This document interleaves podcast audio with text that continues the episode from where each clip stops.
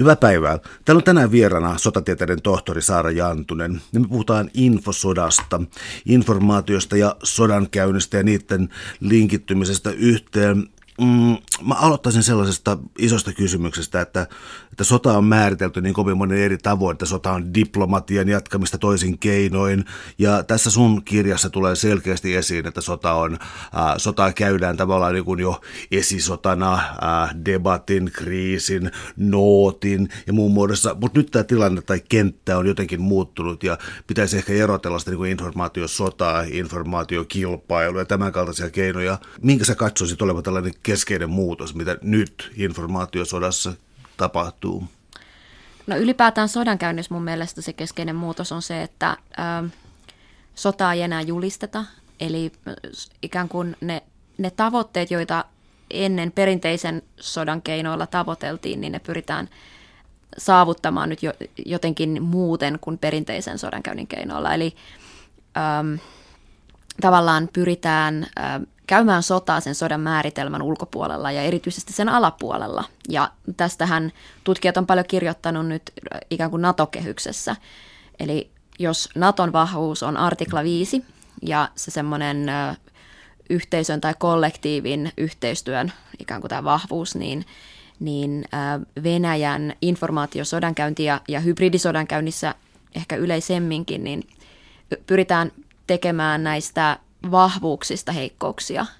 Eli käydään sitä taistelua sillä tavalla, että se ei eskaloi sotaa, joka sitten olisi esimerkiksi nyt Venäjälle tällä hetkellä kohtalokos mahdollisesti. Tämä on, tämä on niin kuin se, se logiikka. Eli niin kauan kuin sota ja sodankuva muuttuu, ja sehän on aina ollut muutoksessa, eli musta jotenkin vähän ehkä tylsää, kun aina todetaan, että sodan kuva on muuttunut tai muuttunut sodankuva.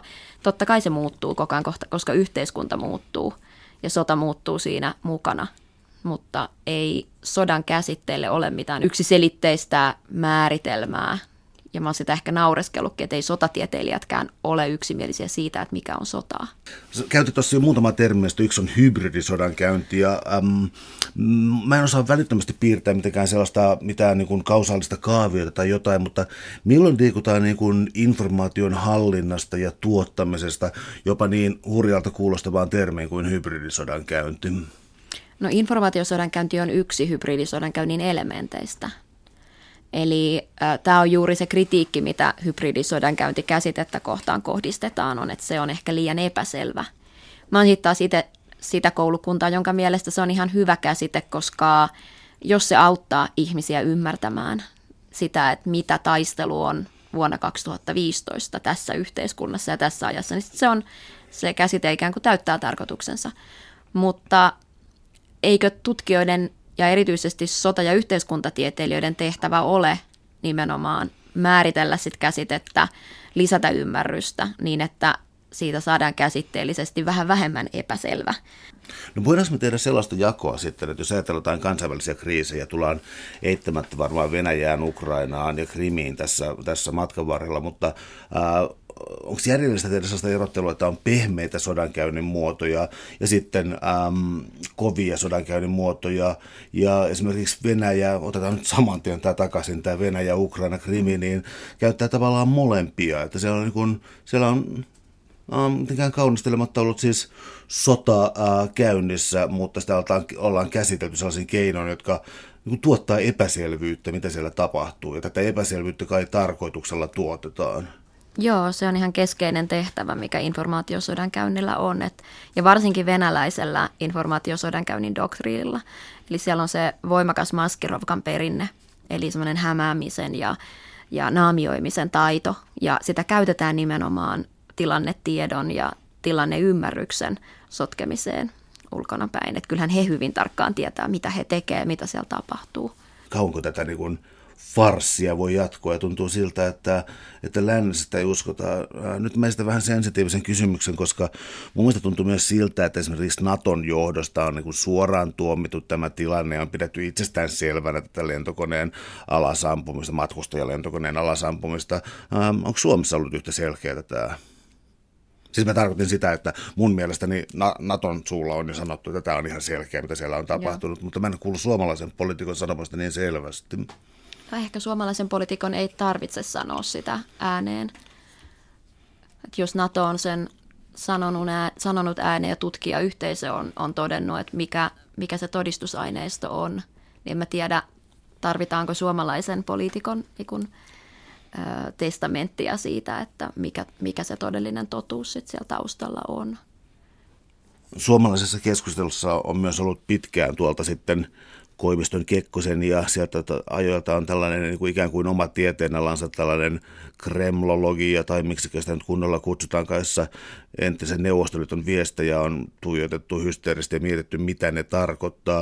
Onko tämä jo ollut tällaista tavallaan ää, käsitteellistä informaatiosodankäyntiä, tämä vanhan polven tällainen kikkailu? Joo, kyllä, se, kyllä mä näen sen niin kuin keskeisenä osana. Ja oikeastaan se on just kun puhuttiin tilannetiedosta ja tilanneymmärryksestä, niin se on, se on juurikin sitä. Eli kun Venäjällä on tämmöinen refleksiivisen kontrollin perinne, toki muutkin valtiot tätä käyttää, mutta jos nyt puhutaan ikään kuin tässä Venäjä-kontekstissa, niin, niin silloin tämä kontrollin kohde tai se, ketä, kenen toimintaan pyritään vaikuttamaan, niin joutuu, joutuu automaattisesti pohtimaan, että mitä mulle yritetään viestiä ja yrittää pysyä ikään kuin kartalla siitä, että okei, että nyt kun mulle viestitään näin, niin multa todennäköisesti silloin toivotaan tuommoista toimintaa. Ja silloin se on niin kuin se hämäännys, mikä siinä syntyy ja silloin samaan aikaan syntyy semmoinen ikään kuin epätietoisuus siitä, että kuinka pitäisi toimia. Sä tiedät, että, sä et voi, että, että jos toimit niin kuin vaistonvaraisesti siinä tilanteessa, niin sä todennäköisesti toimit juuri siten, kun sun toivotaankin toimivan. Täällä on tänään siis vieraana sotatieteiden tohtori Saara Jantunen. Me puhutaan infosodasta ja sen eri muodoista. Ähm, sä, tota, tämä infosota-kirja, joka tässä meillä on käsillä, on tota, hieman populaarimmin kirjoitettu, ja kiitoksia siitä, koska siis tiedät, että popularisoidaan aivan liian vähän. Mutta tämä on hieman popularisoitu versio sun väitöskirjasta. Ja jos mä kysyisin sellaisen niin teoreettisemman viitekehyksen äm, taustaa, niin onko tässä, pitäisikö tehdä jonkinlainen käsitteellinen jako, joka sitten oli, ikään kuin antaisi selkeämmän tai laajemman kuvan tällaisista eri informaation peittely, salailu, mm. muokkaamis, propaganda muodoista tai tällaista? Joo, ja sitä, sitä mun tutkimusalalla paljon pyritäänkin tekemään, eli määrittelemään käsitteitä ja paljon keskustellaan siitä, että kuvaako ne vanhat käsitteet oikealla tavalla nykypäivä ja tämän päivän tekniikoita ihminenhän ei sinänsä muutu mihinkään, mutta yhteiskunta muuttuu ja se, miten me viestitään, niin se muuttuu ja sitä kautta ne keinovalikoimat ehkä vähän muuttuu, vaikka se perinne siellä taustalla on samaa. Ja niin kuin toi, toi infosotakirja, niin sehän keskittyy nimenomaan Venäjään. Mun väitöskirja taas Yhdysvaltoihin, mutta mä oon sieltä nostanut erinäisiä kohtia kuitenkin tuohon tuohon infosotakirjaankin ja, ja nimenomaan tämän niin kuin länsimaisen kulttuurin. Ja ehkä erityisesti amerikkalaisen kulttuurin tässä ikään kuin viestinnän ja erityisesti sotilasviestinnän historiassa, että miten että ne tavallaan ne kipupisteet nousee oikeastaan valistusfilosofiasta ja siitä länsimaisesta perinteestä tai niin kuin itsekritiikin perinteestä, että, että omaa toimintaa pitää aina arvioida ja olla kriittinen ja pitää ikään kuin ymmärtää se, että, että ne likapyykitkin pitää jossain kohti pestä. Ja niinhän nyt on pestykin, että Afganistanista on puhuttu nyt kymmenen vuotta retrospektiivisesti ja hyvin kriittisesti sitä, että mitä on tehty väärin ja missä oltaisiin voitu toimia fiksummin ja paremmin. Niin ähm, ehkä metodisesti tämä on niin nyt se asia, mikä erottaa länttä ja Venäjää mun mielestä. Että mä en ole vielä toistaiseksi kuullut, että kukaan... Ähm, ikään kuin virallista valtiota edustanut olisi kritisoinut tai pessy julkisesti liikapyykkiä Neuvostoliiton tai nyt Venäjän niin kuin politiikan tiimoilla, että, että se on ehkä semmoinen, missä se, missä se ero syntyy. Mä nappaan tuohon kiinni tuohon ajatukseen tästä Neuvostoliiton yhteydestä, koska mm. mun on sellainen käsitys, että tuossa Neuvostoliiton hajoamisen jälkeen ja Boris Jeltsinin aikakaudella Venäjässä, niin tota, Neuvostoliitto niin kun, se todellakin oli häipynyt historian, historian kirjoihin ja joskus esitettiin jopa hulluja sellaisia ajatuksia tai hullun kuuloisia ajatuksia, että Venäjä voisi kuulua NATOon yhdessä siis muiden maailman kanssa terrorismia vastaan taistellen tai tämän kaltaisia uhkakuvia tehdään. Ää, nyt tota, Putinin ää, doktriinissa on ihan selkeää, että Neuvostoliittoa palautetaan takaisin. Onko tämä nyt joku tota, iso venäläinen, onko tämä jokin panslavistinen ää, tällainen ajatusmaailma, jossa niin yhtäkkiä Neuvostoliiton historia on tiukka osa Venäjän historiaa, joka on suurvalta ja aina ollutkin? Mm, kyllä, no mä en ehkä ole sillä tavalla niin fokusoitunut Venäjään, että mä pystyisin heittämään kauhean syvällistä analyysiä venäläisyydestä tai venäläisestä identiteetistä. Mä oon ehkä enemmänkin tutustunut siihen informaatioympäristöön, mikä ei ole sitten ihan synonyymi venäläisyydelle. Mutta Neuvostoliitto oli vastinpari Yhdysvalloille kylmän sodan aikana. Ja kun Neuvostoliitto katosi ja tilalle tuli Venäjä, niin Venäjä ei automaattisesti perinyt kaikkea sitä, mitä, mitä, Ven- tai mitä Neuvostoliitto oli – että onko se Neuvostoliiton palauttamista vai onko se ikään kuin suurvaltaa, identiteetin palauttamista. Että mä ehkä kallistun nyt tämän mun tutkimuskontekstin ja mun tämmöisen kun tutustumisen myötä ehkä siihen kun suurvaltapoliittiseen tulkintaan, mutta tietysti joku tarkempi Venäjä-asiantuntija voi sitten löytää sieltä muitakin ulottuvuuksia. No katsotaan vielä sitten vähän Amerikkaakin tässä mukana, mutta äh, niin mä toivon, että mä, se mun ensimmäinen kysymykseni ei ollut niin huono, kun mä kysyin heti, miten sota on muuttunut, mutta tarvitaan mediaan ja sen muuttumiseen, koska siis Vietnamin sotaahan pidettiin ensimmäisenä televisiosotana ja Persialahden sotaa, jossa USA oli siis USA Persialahden sotia ykkönen ja kakkonen oikeastaan, niin ne taas oli sellaisia niin kuin valtavia virtuaalisia teknologisia saavutuksia, jossa niin täsmäpommitusten ja tällaisten avulla sodan luonne oli jälleen kerran hirvittävästi muuttunut. Onko nyt sitten, niin onko kolmantena sitten tulossa tämä niin muuttunut informaatio, Twitter, mikä tahansa siis tällainen toiminta, jossa niin kuin tuollainen kansallinen propagandakoneisto tai sotasensuuri ei enää toimi sillä tavalla, kun se joskus vähän aiemmin toimi? Oikeastaan mä näen sen niin, että, että sota menee sinne, missä ihmisetkin on että jos sodan käynnin tehtävänä on vaikuttaa niihin kohdeyleisöihin, jotka on niin kuin sen sodan onnistumisen kannalta keskeisiä, niin silloin haetaan ne keinot, joilla voidaan vaikuttaa niihin kohdeyleisöihin. Ja nyt sitten taas joku Ukrainan, Ukrainan sota ja Krimin miehitys on tapauksina semmoisia, että ne lähtökohtaisesti vaatii sen, että ne saa jonkinlaista tukea myös kansainvälisesti, tai siihen pyritään – okei se on onnistunut vähän huonosti tämä suosion saaminen, mutta, mutta tota, totta kai millä tahansa tämmöistä offensiivista voimapolitiikkaa harrastava valtio, niin se joutuu ikään kuin julkisesti ottamaan kantaa siihen, että mitä se tekee ja selittämään sit omaa toimintaa. Ja silloin kun tämmöinen valtio on ollut aloitteellinen, niin sitä sanotaan informaatiosodankäynniksi siinä tilanteessa, jos se joutuu legitimoimaan omaa offensiivia.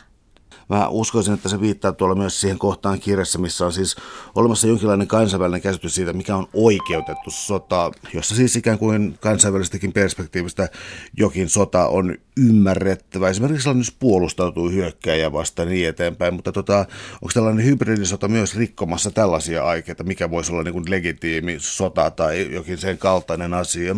Joo, niinhän mä oikeastaan argumentoin tuossa kirjassakin, että että hybridisodankäynnin keinovalikoima on, on sellainen, jolla pyritään hämärtämään ja kiertämään näitä oikeutetun sodan periaatteita. Ja tässä erityisesti informaatiosodan käynnillä on keskeinen rooli. Eli jos oikeutetun sodan periaatteiden mukaisesti vain puolustussota on legitiimiä ja oikeutettua, niin jonkunhan täytyy silloin myös olla hyökkääjä. Joten informaatiosodankäynnin keinoin pyritään esittämään se asia niin, että itse asiassa hyökkäys voi olla puolustautumista. Ja silloin päästään tämmöisiin käsitteisiin niin kuin ennaltaehkäisevä isku tai kuin muu vastaava, mikä ikään kuin ö, pyrkii kehystämään offensiivin defensiiviksi. Siinä mä näen, että hybridisodankäynti on keskeinen käsite. No miten mennään sellaiseen parivaljakkoon kuin Suomi ja Venäjä. Ää, ja tota, niin suomalaisuudessa on aina kummallista se, kun olemme huolissamme siitä, että kiinnostaako maailmalla Suomen olemassaolo ollenkaan, niin tuota, ilahduttavasti Venäjä Neuvostoliitto on aina ollut jollakin lailla kiinnostunut Suomesta, niin kuin Suomi on jostain syystä suhteellisen tärkeä. No mä en tiedä, koska jos seuraa, katsoo vaikka tilastoja, venäläismedian tilastoja ja katsoo sitä, että kuinka paljon Suomi esiintyy uutisissa – niin ei se ole mitenkään keskeisessä roolissa noin niin kuin globaalilla mittakaavalla. Että kyllä Saksasta uutisoidaan paljon enemmän ja, ja yleisesti ottaen muista maista. Että kyllä Suomi, on, Suomi-uutiset tai Suomeen liittyvät uutiset on kuitenkin, ähm, ei voi sanoa, että ne on marginaalisia, mutta ne on, ne on, ne on pienessä roolissa. Mutta sitten, ähm, ja suuri, suuri osa uutisista, riippuen toki mediasta, niin, niin on ihan ok tavaraa. Et totta kai niissä on venäläinen näkökulma, niin kuin suomalaisuutisissa on suomalainen näkökulma, mutta, mutta sitten se on, se on selvästi havaittavissa, että ennen poliittisesti merkittäviä tila, tilaisuuksia tai tilanteita tai sitten semmoisen poliittisesti merkittävän tilanteen jälkeen, niin dis, Suomeen liittyvän disinformaation määrä kasvaa. Ähm, ennen Suomen tämän vuoden eduskuntavaaleja venäläismediassa oli selvä kampanja, joka kohdistui Suomeen ja suomalaisiin. Ja sen huomasi engl- tässä englanninkielisessä venäläismediassa, niin kuin Sputnikissa ja RTllä. Ää, ja näissä kampanjoissa suomalaisia ehdokaspuolueita ää, arvioitiin nimenomaan NATO-kriteeristöllä, että onko ne NATO-vastaisia vai NATO-myönteisiä. Ja NATOhan on sitten kynnyskysymys venäläisessä politiikassa silloin, kun puhutaan turvallisuuspolitiikasta mä mietin tuossa tota, Viroa tuossa hieman etelämpänä ja tuota, ää, mitä siellä on keskusteltu. Tässä sun kirjassa ei ole sellaista kansainvälistä vertailevaa asetelmaa, mutta sanotaan nyt sitten, niin kuin, onko Viro ja sen NATO-jäsenyys merkittävämpi asia Venäjällä kuin esimerkiksi Suomen mahdollinen NATO-jäsenyys, joka nyt tällaisena optiona tuntuu hyppivän vuosikymmeniä. Mm, tota, kyllä Suomesta ja Virosta kerrotaan hyvin eri tavoin tai ylipäätään Suomesta ja Baltian maista. Baltian maista liikkuu huomattavan paljon enemmän disinformaatiota kuin Suomesta. Ja ähm, Baltian maiden NATO-rakenteista ja NATO-yhteyksistä erityisesti kerrotaan väärää tietoa tosi paljon. Hyvin tyypillistä, minkä mä oon huomannut just niin kuin ammattini takia, on se, että kun Tallinnassa on tämä kyberosaamiskeskus ja Riikassa, Latviassa on sitten strategisen viestinnän osaamiskeskus, niin systemaattisesti venäläisessä mediassa on tässä viime aikoina esitetty, että nämä osaamiskeskukset kuuluu Naton komentorakenteeseen, vaikka ne ei kuulu. Ja että niissä toteutetaan Naton niin informaatio-operaatioita. Et se on, se on niin kuin tapa puhua Baltian maista osana NATOa, ja se tapa puhua on hyvin demonisoiva. Miten tuo disinformaation käsite sinänsä, koska mulle tuli, tuotti pieniä pelkoja, ahdistustiloja sun kirjan lukeminen, että milloin, milloin it, oma, omaan ajatteluun on vaikutettu liikaa, mutta tuota, disinformaatio synonyymi ei ole oikeastaan vale mun ymmärtääkseni, vaan kyseessä on, kyseessä on niin joko suori val, suora vale tai sitten äh, faktan ja fiktion sekoittaminen sillä tavalla, että oma mielipide tai käsitys haurastuu, jolla pyritään peittämään jotain. Onko tähän jotain niin kuin näppärää jakoa, jolla sitä voisi ymmärtää ei, paremmin? Ei, se, se on vähän, no joo, mä, mä kyllä ihan voin seisoa tuon määritelmän takana. Jonkin verran käytetään myös vielä niin kuin misinformaatiokäsitettä, mikä on sitten semmoista vähän niin kuin ehkä just virheellistä, mutta vähemmän virheellistä kuin disinformaatio, eli vähän niin kuin vääristelevää tietoa tai – ää, joo, disinformaatiolla viitataan kyllä tyypillisesti niin kuin hyvin, hyvin vilpilliseen suorasta, niin kuin hyvin selkeästi väärään tietoa. Täällä on tänään siis vieraana sotatieteiden tohtori Saara Jantunen. Me puhutaan infosodasta ja sen ympärillä olevista asioista, kuten Venäjästä. Olisi hirttävä hinku tietysti katsoa sitä esimerkiksi mediaa, suomalaista kriittistä perinteistä mediaa, tullaan tuohon vaihtoehtomediaan vähän myöhemmin, mutta siellä on sellainen ajatus, että tieto voisi olla jotenkin objektiivista. Sitä täällä on kuitenkin vähän liian, ähm, niin jos ajattelee jotenkin niin Yle Hesarin linjaa, niin siis niin kuin niin kuin paras tehdään, mitä hyvän journalismin mukaan voi tehdä isolla koneistolla, siis niin kuin kertakaikkiaan pyrkimys laatujournalismiin, mutta voiko sellaista olla kuin jonkinlainen objektiivinen kansainvälisen politiikan seuranta? Ei mun mielestä voi olla. Totta kai siihen pitää ja voi, voi pyrkiä ja pitää pyrkiä, mutta mun mielestä objektiivisuutta tuottaa myös se, että, että vaikka yksittäinen juttu ei ole, ei niin kuin syleille maailmaa, eli ota kantaa kaikkeen ja tasapaino ole keskitiellä, niin kuitenkin jokainen mediatalo tuottaa useita juttuja, joista muodostuu jonkinlainen narratiivi ja semmoinen kokonaiskuva. Niin kun se on objektiivinen, niin mun se riittää. Eli kyse ei ole yksittäisistä uutisista tai yksittäisistä artikkeleista. Totta kai, jos, jos tässä päivittäisessä työssä kovasti kärjistetään, niin silloin objektiivisuus myös kärsii, mutta – mutta jos mun mielestä se riittää, että, että toimittaja siinä yksittäisessä jutussaan pyrkii olemaan tasapainoinen ja, ja palauttaa argumentit niin kuin tosiasioihin, erottaa väitteet ja tiedon, niin, niin se riittää. Ja totta kai ihan niin kuin tiedekin, niin journalismikin on itseään korjaavaa.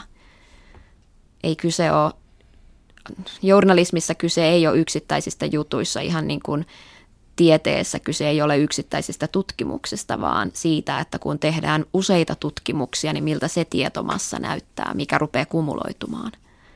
Ja silloin löydetään jotain keskeistä. Ja se, se, on, se, se on tiedettä, se, se tietomassa ja sen seulominen, että yksittäinen tutkimus saattaa todistaa jotain, minkä viisi seuraavaa tutkimusta kumoaa. No, sä oot sotatieteiden tohtori, mutta sulla on myös taustaa kielitieteestä. Ja huomasin, että käytit termiä narratiivi tuossa äsken. Ja tota, ähm, vähän tällainen tota, en sanoisin vähän liian löysästi asettu kysymys ehkä, mutta on tietty Venäjän narratiivi, Venäjän suuri narratiivi, mitä se edustaa. Ja onko nämä tällaisia niin kuin tyypillisimmillä jotkut valtavat narratiivit on sellaisia, että on jonkin suurvallan alku ja kukoistus ja jotakin rappiotua, jotain siis tämän kaltaisia narratiiveja, tällaiset isot, mutta onko siellä sotatieteessä jokin rajallisempi merkitys tällä narratiivilla? Oikeastaan mun tutkimusalalla, eli informaatio, sodankäynnin ja informaatioympäristön analyysissä puhutaan paljon narratiiveista.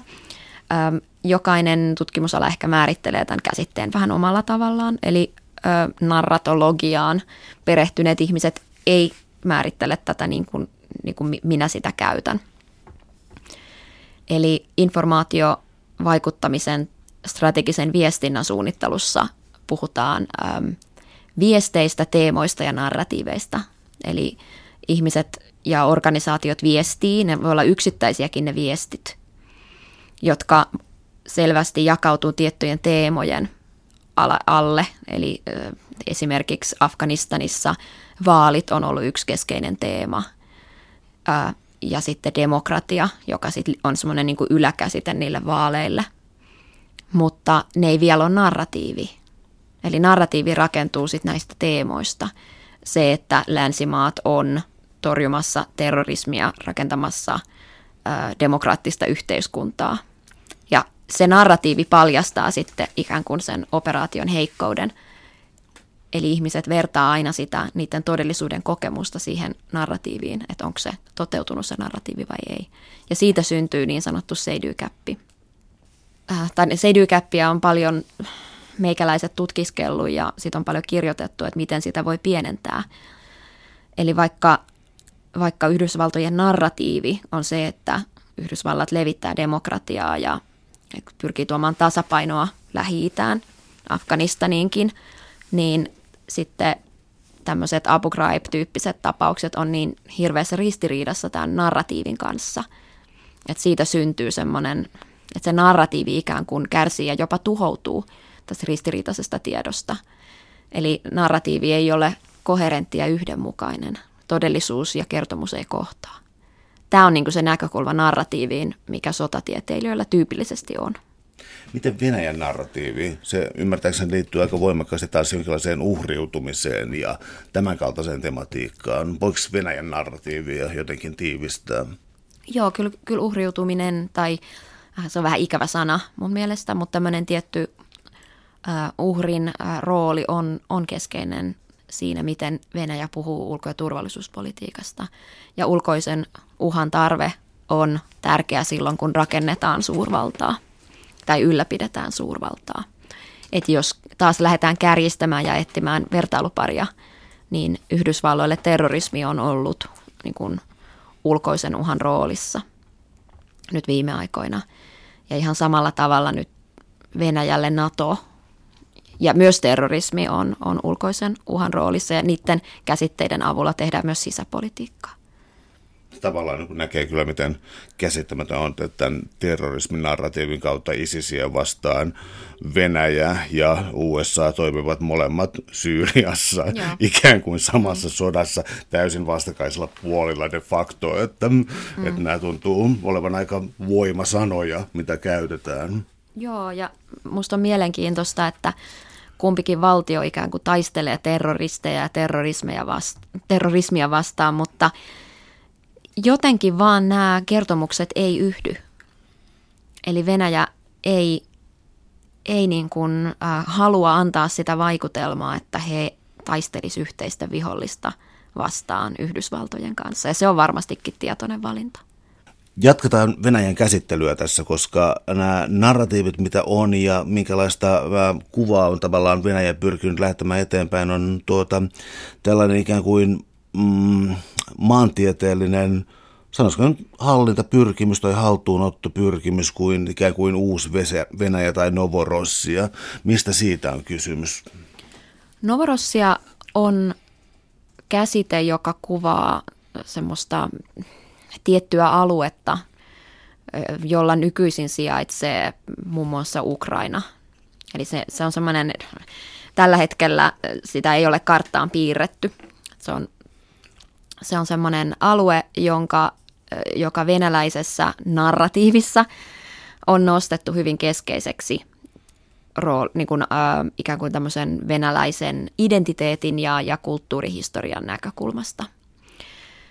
Ja tämä todellakin on ollut olemassa tämä alue ja, ja siitä löytyy historiankirjoitusta. Mutta nyt Krimin valtauksen aikaan ja myös silloin, kun ähm, Itä-Ukrainassa ruvettiin taistelemaan, niin tämä Novorossia käsite nostettiin ikään kuin esille ja sitä ruvettiin käyttämään argumenttina sille, että minkä takia Krim itse asiassa kuuluukin Venäjälle eikä Ukrainalle.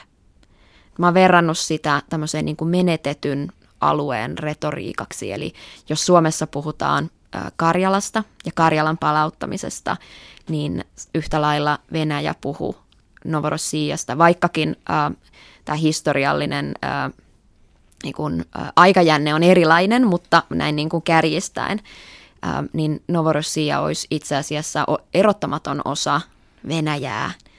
Ja täysin oleellinen venäläisen identiteetin näkökulmasta.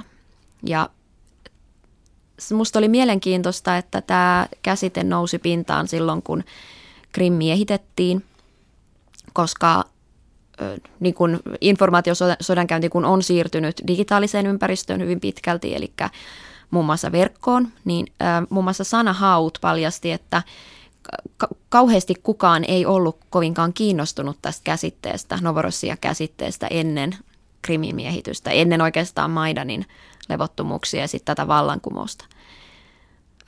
Mun teoria on se, että tällä käsitteellä tai tämän käsitteen suojista suoritettiin informaatio-operaatio, jolla perusteltiin Krimin miehitys ja Venäjän liittäminen.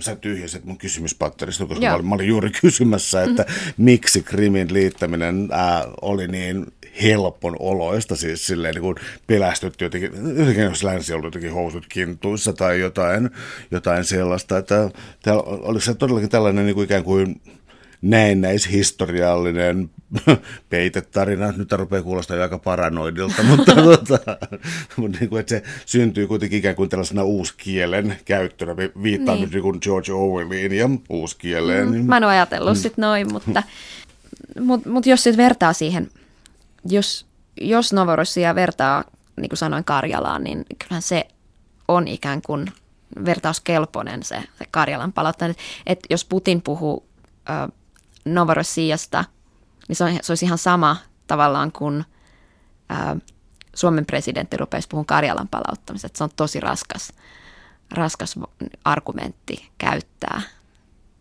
Ja näitä Novorossian puolustajia rupesi löytymään sitten pitkin Eurooppaa. Eli Venäjällä oli puhemiehiä, jotka sitten rupesi toteuttamaan tätä informaatiokampanjaa, että Novorossia kuuluu Venäjälle tai Krim kuuluu Venäjälle. Ja nyt kun rupesin miettimään tuota, muistamaan kirjasi sellaista osiota, niin sä olit myös katsonut, tuota, että ketkä käyttää sellaista sotilasjoukkomäärättä, joka muistaakseni oli siis ää, ää, tota, Kievin hallitusta niiden puolella olevat joukot, johon oli Joo. sitten, oliko nämä mitä Amnesty, Amnesty vai punaista ristiä vai? Amnesty otti kantaa. Amnesty käytti käsitettä pro Kiev Forces, mihin mä kiinnitin huomiota, koska se oli sellainen käsite, mitä venäläismedia käytti hyvin systemaattisesti, siis englanninkielinen venäläismedia. Ja mun mielestä se oli outoa, koska eihän koska no okei, mä ymmärrän sen niin kuin venäläisen narratiivin näkökulmasta ja, ja siinä Ukrainaa nimenomaan kuvataan sisällissodaksi, jolloin sulla, sulla on hallitukselle uskolliset joukot ja sitten kapinalliset.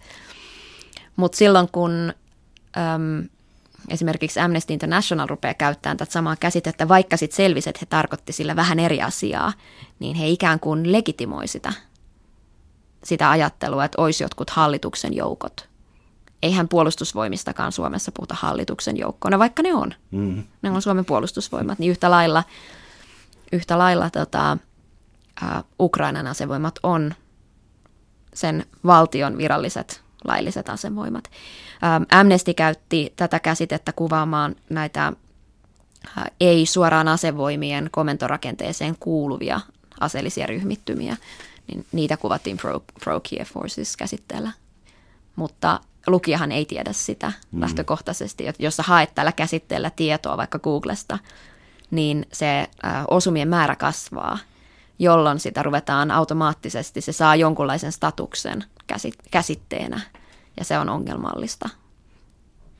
Täällä on tänään siis vierana sotatieteiden tohtori Saara Jantunen. Me puhutaan informaatiosodasta ja sen eri ulottuvuuksista. Mm.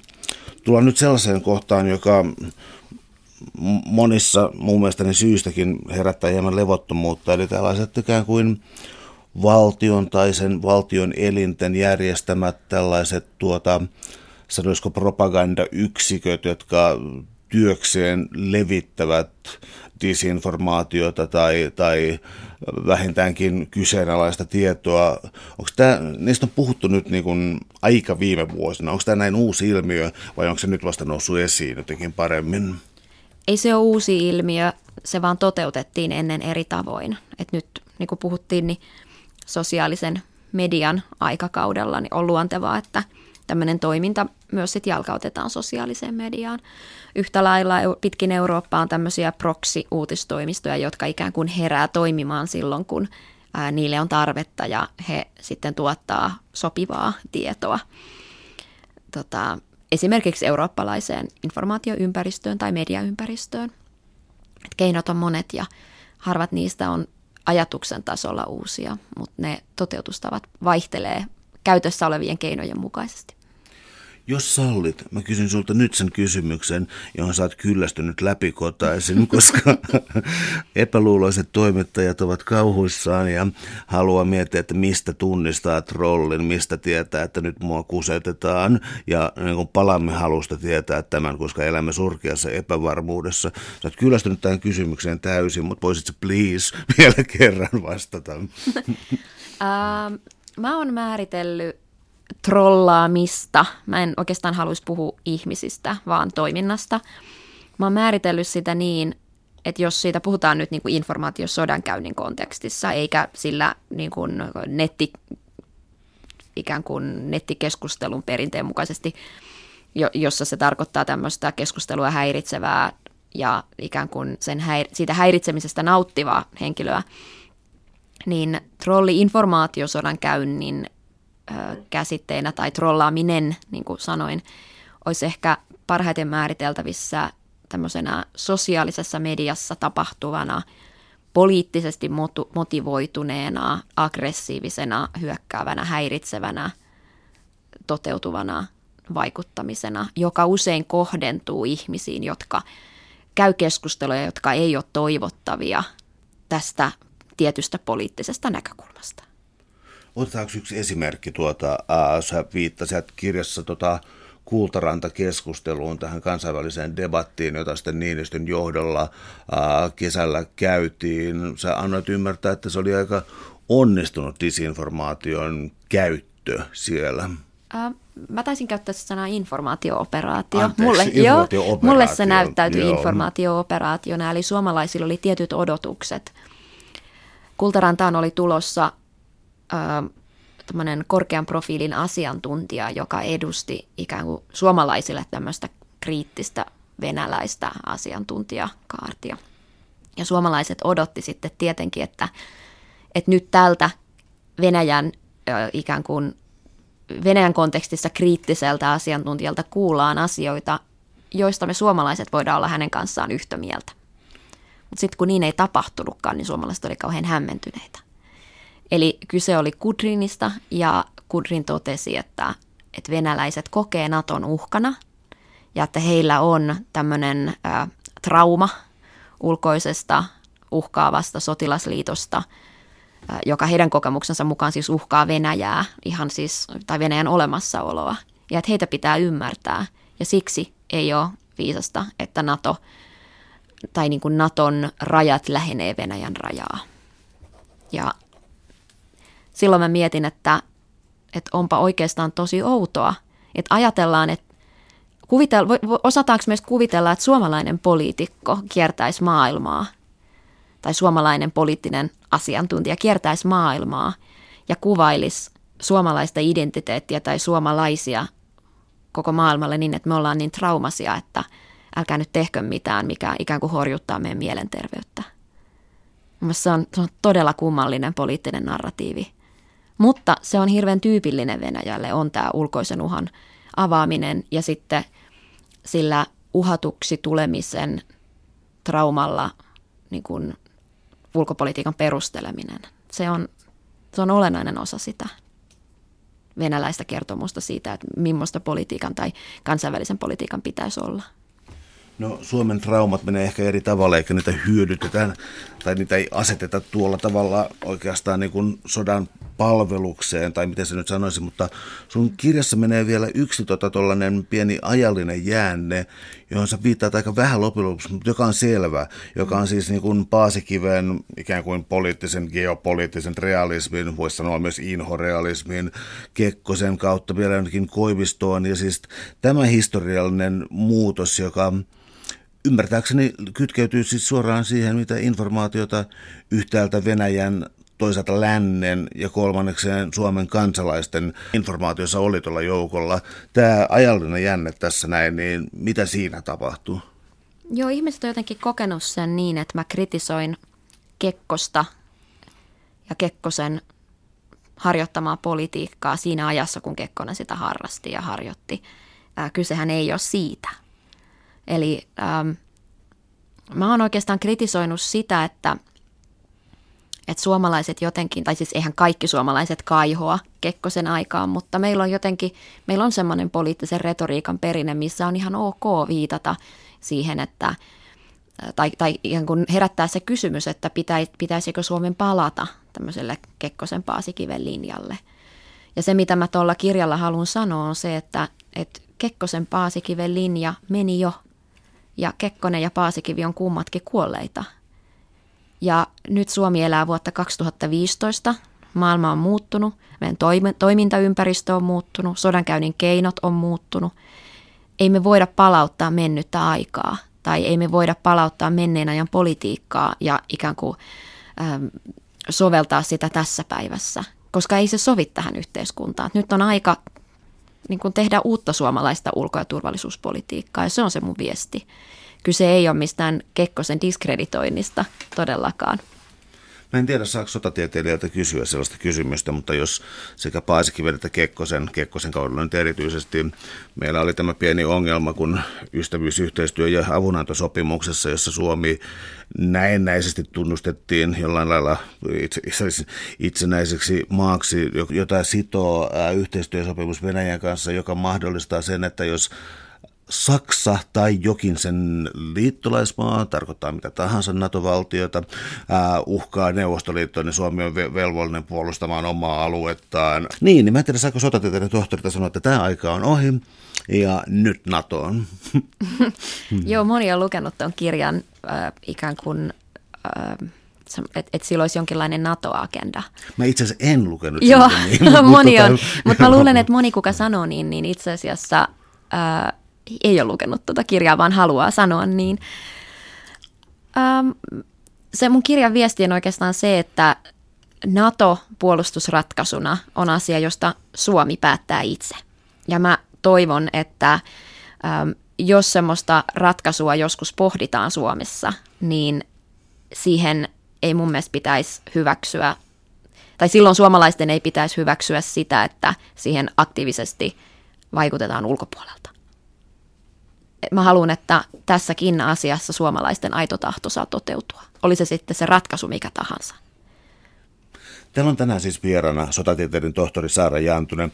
Me puhutaan infosodasta ja sen eri merkeistä. No yksi asia sitten, joka tuota, tuntuu selkeästi kiinnittävän suomalaisten huomiota, on sitten tällaiset erilaiset äh, eksentrikot tuolla Venäjän puolella, jotka lähettää aikamoista disinformaatiota Suomesta ja tuota, sitä Suomessa ihmetellään. Puhun esimerkiksi Juhan Beckmanista ja onko kyse siitä, että suomalaiset ei pidä oman pesän likaajista, varsinkaan näin räikeistä sellaisista, vai onko kyse siitä, että sen äh, esimerkiksi Beckmanin sanalla on yllättävän suuri paino Venäjän politiikassa. Juhan Beckman on itse kertonut suomalaiselle medialle, että hän haluaa Kremlin leipiin. Ja tämän jälkeen hän rupesi työskentelemään tämmöisessä venäläisessä kansalaisjärjestössä kuin Eurasian kansanrintama, jonka tehtäviin kuuluu Venäjän etujen loppaaminen Venäjän rajojen ulkopuolella. Mun mielestä on hyvin yksiselitteistä mitä tulee hänen, hänen sanansa painoarvoon, niin sillä on painoarvoa silloin, kun Venäjä tämmöistä tietoa tarvitsee. Ja niin kauan kun Venäjä tarvitsee Suomeen liittyvää disinformaatiota, niin tämmöisillä disinformaatikoilla on töitä. Mutta peli on silläkin puolella aika likasta. Se mikä on myös jännää, tuli tästä siis liittyy myös suoraan Beckmaniin ja tota, tällaiseen lasten suojeluun ja muuhun, mutta äh, se, mikä on mielenkiintoista, on siis se, äh, Otamerta jotenkin jakaa tätä, mutta siis äh, se, että Venäjä katsoo olevansa jotenkin parempi länsi kuin länsi.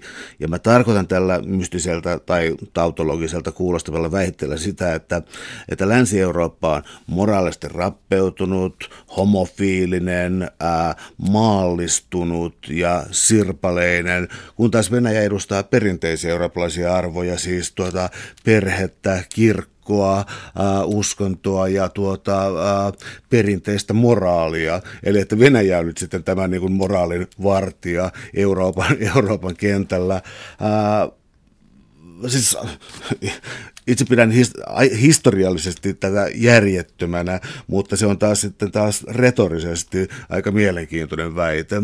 Eikö, eikö Venäjä tee tätä koko ajan? Joo, totta kai. Ja suuri osa näistä ikään kuin disinformaatio-uutisista, jotka Suomeen liittyy, niin kannattelee nimenomaan tätä narratiivia.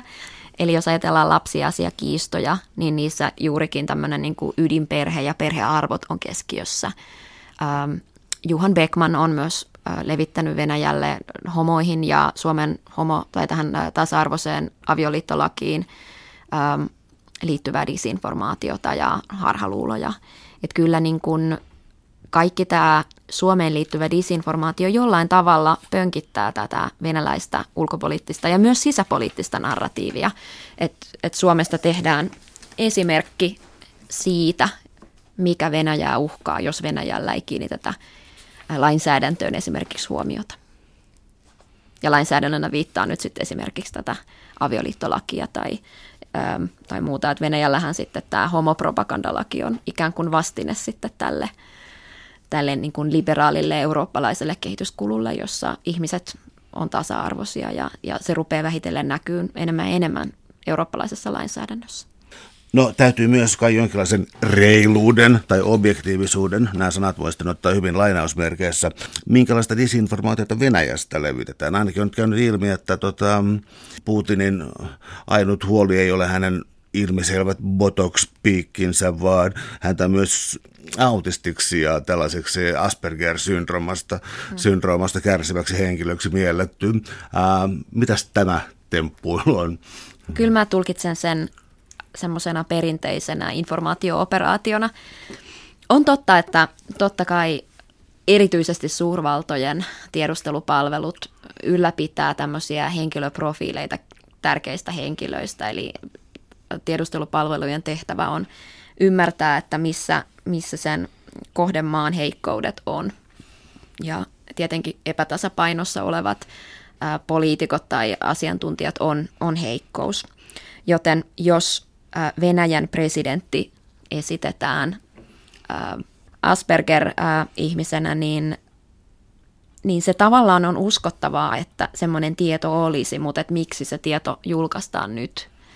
Ja onko se itse asiassa sitä tietoa vai, vai spekulaatiota vai väitteitä, että eihän mitään niin kuin, oikea diagnoosihan ei voi olla olemassakaan, koska häntä ei ole yksikään amerikkalainen ainakaan mun tietääkseni tutkinut, niin, niin kyllä se niin kuin herätti herätti heti minussa sen, sen ymmärryksen, että tämä on informaatio-operaatio. Ja äh, ehkä sen sijaan, että et, et ruvettiin keskustelemaan siitä, että onko, onko oikein sanoa, että Putinilla on Asperger vai ei, että onko se reilua vai ei, niin mun mielestä merkittävä oli se, että, että Yhdysvallat teki sen valinnan, että he levittää tämmöistä tietoa julkisesti, eli tekee tämmöisen informaatio-operaation, so to say.